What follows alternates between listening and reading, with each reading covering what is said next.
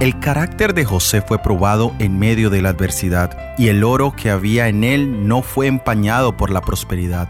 Reveló la misma reverencia por la voluntad de Dios cuando estuvo junto al trono que cuando estuvo en la celda. José manifestó por doquier su religión, y este fue el secreto de su fidelidad inamovible.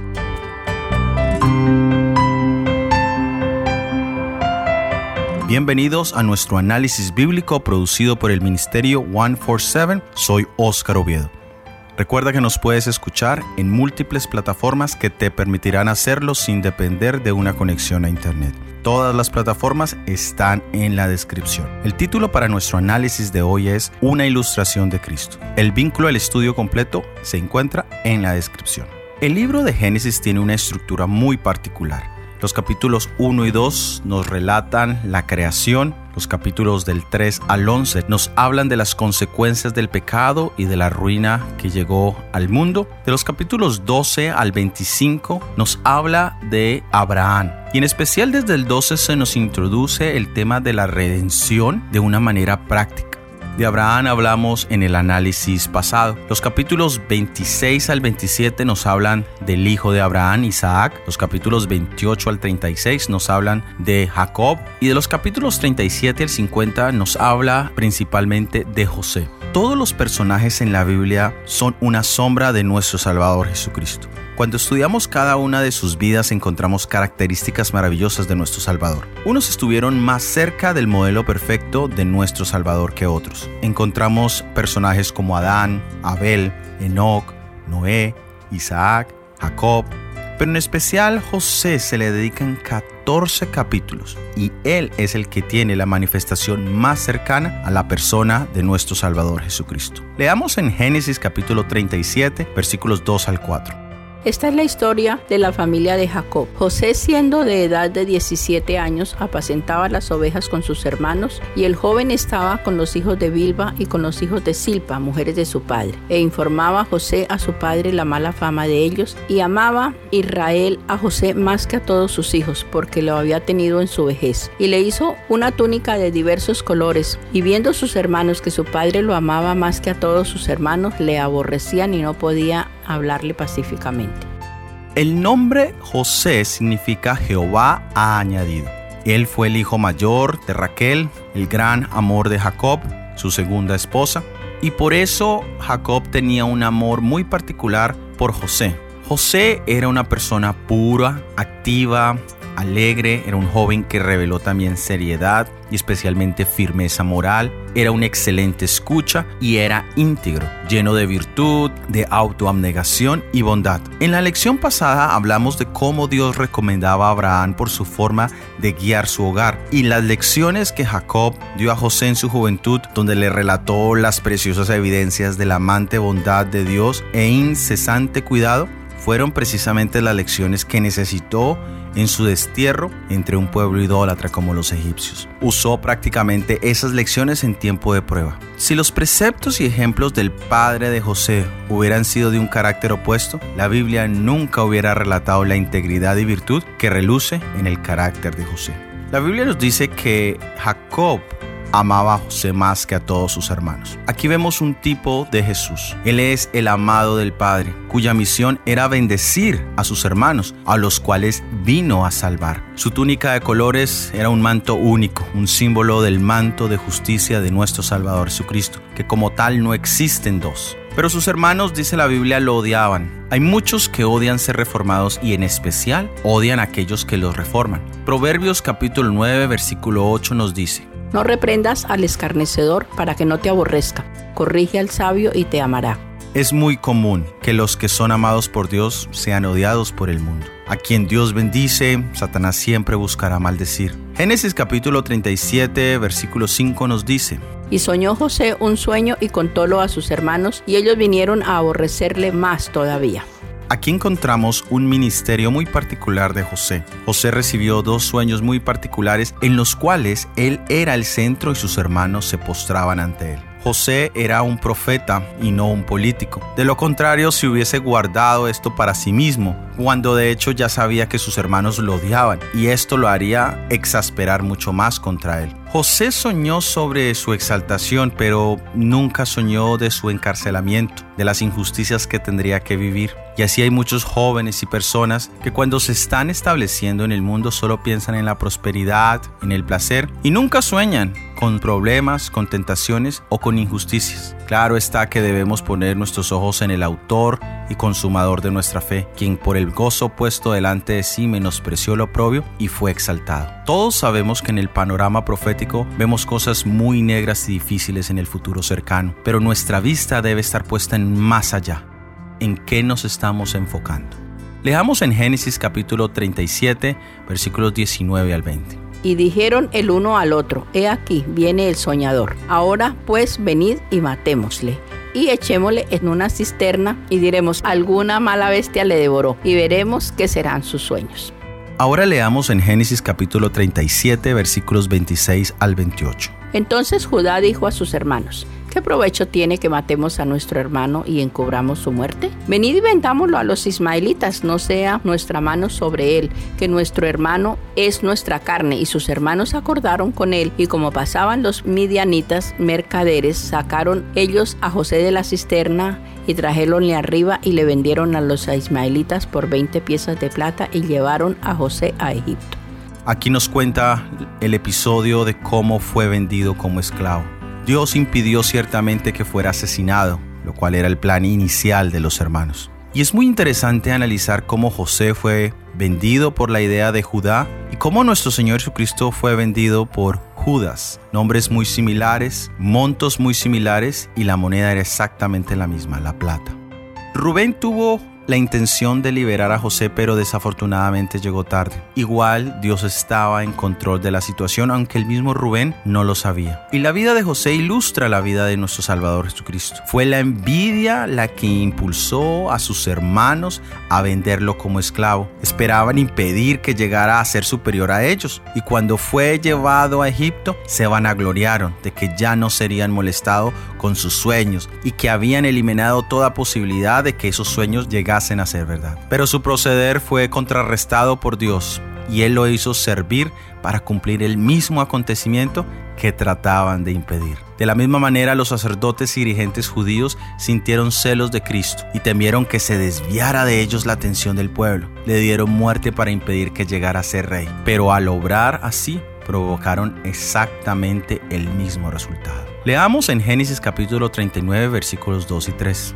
Mas Jehová fue con José, y fue varón prosperado, y estaba en la casa de su señor el egipcio, y vio su señor que Jehová era con él, y que todo lo que él hacía, Jehová lo hacía prosperar en su mano. La palabra de Dios nos dice que Dios estaba con él y era prosperado. Sus hermanos le desearon el mal, le quitaron su manto, pero nunca pudieron quitarle su virtud y su prudencia. ¿Has perdido tus cosas materiales, mi hermano y hermana? ¿Has perdido acaso tu posición, tu empleo, pero no has perdido tus talentos y tus habilidades? Leamos en el libro de Romanos capítulo 11 versículo 29. Porque irrevocables son los dones y el llamamiento de Dios. Podemos ser retirados de cosas materiales, podemos ser apartados de nuestros seres queridos, de nuestras familias, pero nunca podemos ser apartados de la presencia de Dios. Mi hermano, mi hermana, ¿quieres prosperar? Haz de Dios tu amigo, haz de Él tu centro. No confíes en el brazo de carne y hueso, no confíes en personas. Y una vez que hayas prosperado, Recuerda siempre darle la gloria a Dios. Aquellos que estudian la Biblia buscan el consejo de Dios y dependen de nuestro Señor Jesucristo. Estos son habilitados para actuar sabiamente en todo tiempo y bajo toda circunstancia. Los buenos principios relucirán en la vida de manera real. Esa amistad, esa dependencia, ese reconocimiento de Dios producirá una firmeza de propósito incapaz de ser debilitada por las atracciones del placer, la influencia de nuestro medio ambiente, el desprecio de los que aman el mundo y los clamores del corazón por la complacencia propia. Leamos en Génesis capítulo 39, versículos 7 al 9. Aconteció después de esto que la mujer de su amo puso sus ojos en José y le dijo, duerme conmigo. Y él no quiso y dijo a la mujer de su amo, he aquí que mi señor no se preocupa conmigo de lo que hay en casa y ha puesto en mi mano todo lo que tiene y no hay otro mayor que yo en esta casa, y ninguna cosa me ha reservado sino a ti, por cuanto tú eres su mujer. ¿Cómo pues haría yo este gran mal y pecaría contra Dios? La belleza tanto en los hombres como en las mujeres tiende a ser algo peligroso, para ellos mismos y para otros. Y esto demanda cuidado extra en nuestras vidas. José no solo era bello en la parte física, sino también en su carácter. Y esto lo convirtió en objeto de interés de esta mujer. Ella le dijo, duerme conmigo. Era una mujer arriesgada y sin vergüenza en el pecado. Ella había codiciado a José en su mente muchas veces e insistía día tras día, dice la Biblia. Y las condiciones de José eran desventajosas. Era joven y hermoso, estaba soltero, estaba en un momento de éxito en la casa de Potifar. Esta mujer era la esposa de su jefe. Muchos cederían a la tentación por presiones de carácter moral, por miedo a perder su empleo. Muchos prefieren pecar. Y por último, el hecho de que la casa estaba sola. ¿Cuál fue la respuesta de José? Él intenta entrar en razón con la mujer. Él le dice que era una acción en contra de la persona de su jefe. Él le habla de la posición que él tenía, que eso le impedía hacer una cosa semejante. Él le habla de que esa acción ofendería a Dios y este es el argumento más relevante de todos. Era un grave mal. Los pecados de carácter moral desde los más ocultos como es la pornografía, la masturbación, hasta los más degradantes, son en realidad grandes males para nuestros corazones. Nos esclavizan, nos degradan y nos llevan hasta quitarnos la vida tanto física como espiritual. Y el diablo nunca escucha argumentos, por eso José tuvo que correr dejando su manto atrás. Pero mi hermano, mi hermana, es preferible perder un manto, es preferible perder una amistad, es preferible perder un trabajo y no la conciencia y la vida eterna. La consecuencia de su decisión de ser fiel fue una calumnia que lo llevó a la cárcel. Leamos en Génesis capítulo 39 versículo 21. Pero Jehová estaba con José y le extendió su misericordia y le dio gracia en los ojos del jefe de la cárcel. Aquí encontramos que Dios no le abandonó, sino que le extendió su misericordia y de ser un esclavo encarcelado, ahora salió a ser el segundo en mando de toda la nación egipcia. El libro de Salmos capítulo 37 versículo 6 nos dice, Exhibirá tu justicia como la luz y tu derecho como el mediodía el Señor lo recompensó abundantemente por los abusos e injusticias cometidas en contra de él. Aquí también vemos cómo la vida de José era un tipo de la vida de Jesús. Jesús dejó la casa de su padre para servir a la raza humana. A los suyos vino y los suyos no le recibieron, sino por el contrario, fue vendido, fue acusado vilmente y llevó nuestros pecados sobre la cruz del Calvario y termina muriendo como un criminal. Pero Dios lo exaltó, leamos en Filipenses 2, 9 al 11 por cuanto Dios también le exaltó hasta lo sumo y le dio un nombre que es sobre todo nombre, para que en el nombre de Jesús se doble toda rodilla de los que están en los cielos y en la tierra y debajo de la tierra, y toda lengua confiese que Jesucristo es el Señor para gloria del Padre. Ahora llegó el momento de enfrentar a sus hermanos. La Biblia nos dice, y toda la tierra venía a Egipto para comprar de José, porque por toda la tierra había crecido el hambre. Aquí empieza el cumplimiento de los sueños proféticos. Entre los que vinieron a José a comprar grano, estaban sus diez hermanos. El libro de Génesis capítulo 42 versículo 6 nos dice, Y José era el Señor de la tierra, quien le vendía a todo el pueblo de la tierra, y llegaron los hermanos de José y se inclinaron a él rostro a tierra. Y el libro de Génesis capítulo 43 versículo 26 nos dice, y vino José a casa, y ellos le trajeron el presente que tenía en su mano dentro de la casa, y se inclinaron ante él hasta la tierra. Aquí vemos otra prueba a la integridad de José. ¿Cómo reaccionaría él con sus hermanos? Les diría, se los dije, ustedes se postrarían ante mí. Ahora les voy a hacer que paguen todo el sufrimiento que pasé en la cisterna, en el camino a Egipto, en casa de Potifar, en la cárcel. ¿O actuaría como Jesús? Con amor y mansedumbre? ¿Cómo actuarías tú, mi hermano y hermana? Leamos en Génesis capítulo 45, versículo 3 al 5. Y dijo José a sus hermanos, yo soy José, ¿aún vive mi padre? Y sus hermanos no pudieron responderle porque estaban turbados delante de él. Entonces dijo José a sus hermanos, acercaos a mí y ellos se acercaron y él les dijo, yo soy José vuestro hermano, el que vendiste para Egipto. Ahora pues no os entristezcáis ni os pese de haberme vendido acá, porque para preservación de vida me envió Dios delante de vosotros. Aquí encontramos que Dios estaba en control de todo desde el comienzo. Eso se llama fe. Fe no es el pensamiento positivo de que todo va a salir bien o que ninguna injusticia me sobrevendrá, sino es la confianza en que a pesar de las circunstancias, a pesar de que no sean las mejores, el Señor sabe todo. Eso es fe. Y la pregunta es, ¿hallará Dios fe cuando regrese en la tierra? ¿Cuál es nuestra fe? ¿Estamos seguros de que a pesar que las circunstancias sean negativas, que a pesar que las cosas no vayan como nosotros quisiéramos, aún Dios está en control? ¿Es esa nuestra fe? Génesis capítulo 50 versículo 20 nos dice. Vosotros pensasteis mal contra mí, mas Dios lo encaminó a bien para hacer lo que vemos hoy, para mantener en vida a mucho pueblo. Nuestra lucha no es contra sangre ni carne es decir, nuestros enemigos no son humanos, tal cual los enemigos de José no eran sus hermanos. José entendía muy bien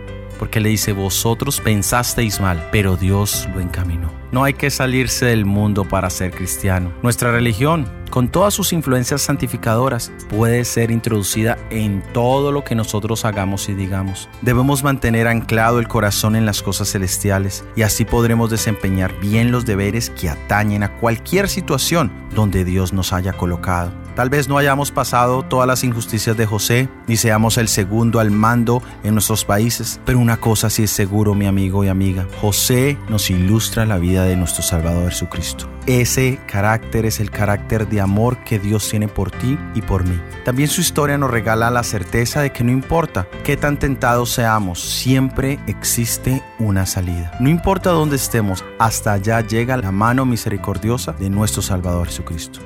De esta manera hemos llegado al final de este episodio del análisis bíblico. Para la próxima semana tendremos el análisis titulado El pacto de Dios con su pueblo. Esperamos que haya sido de bendición y por favor recuerda compartirlo con al menos una persona. Déjanos tus opiniones y tus comentarios. Que Dios te bendiga. Amén.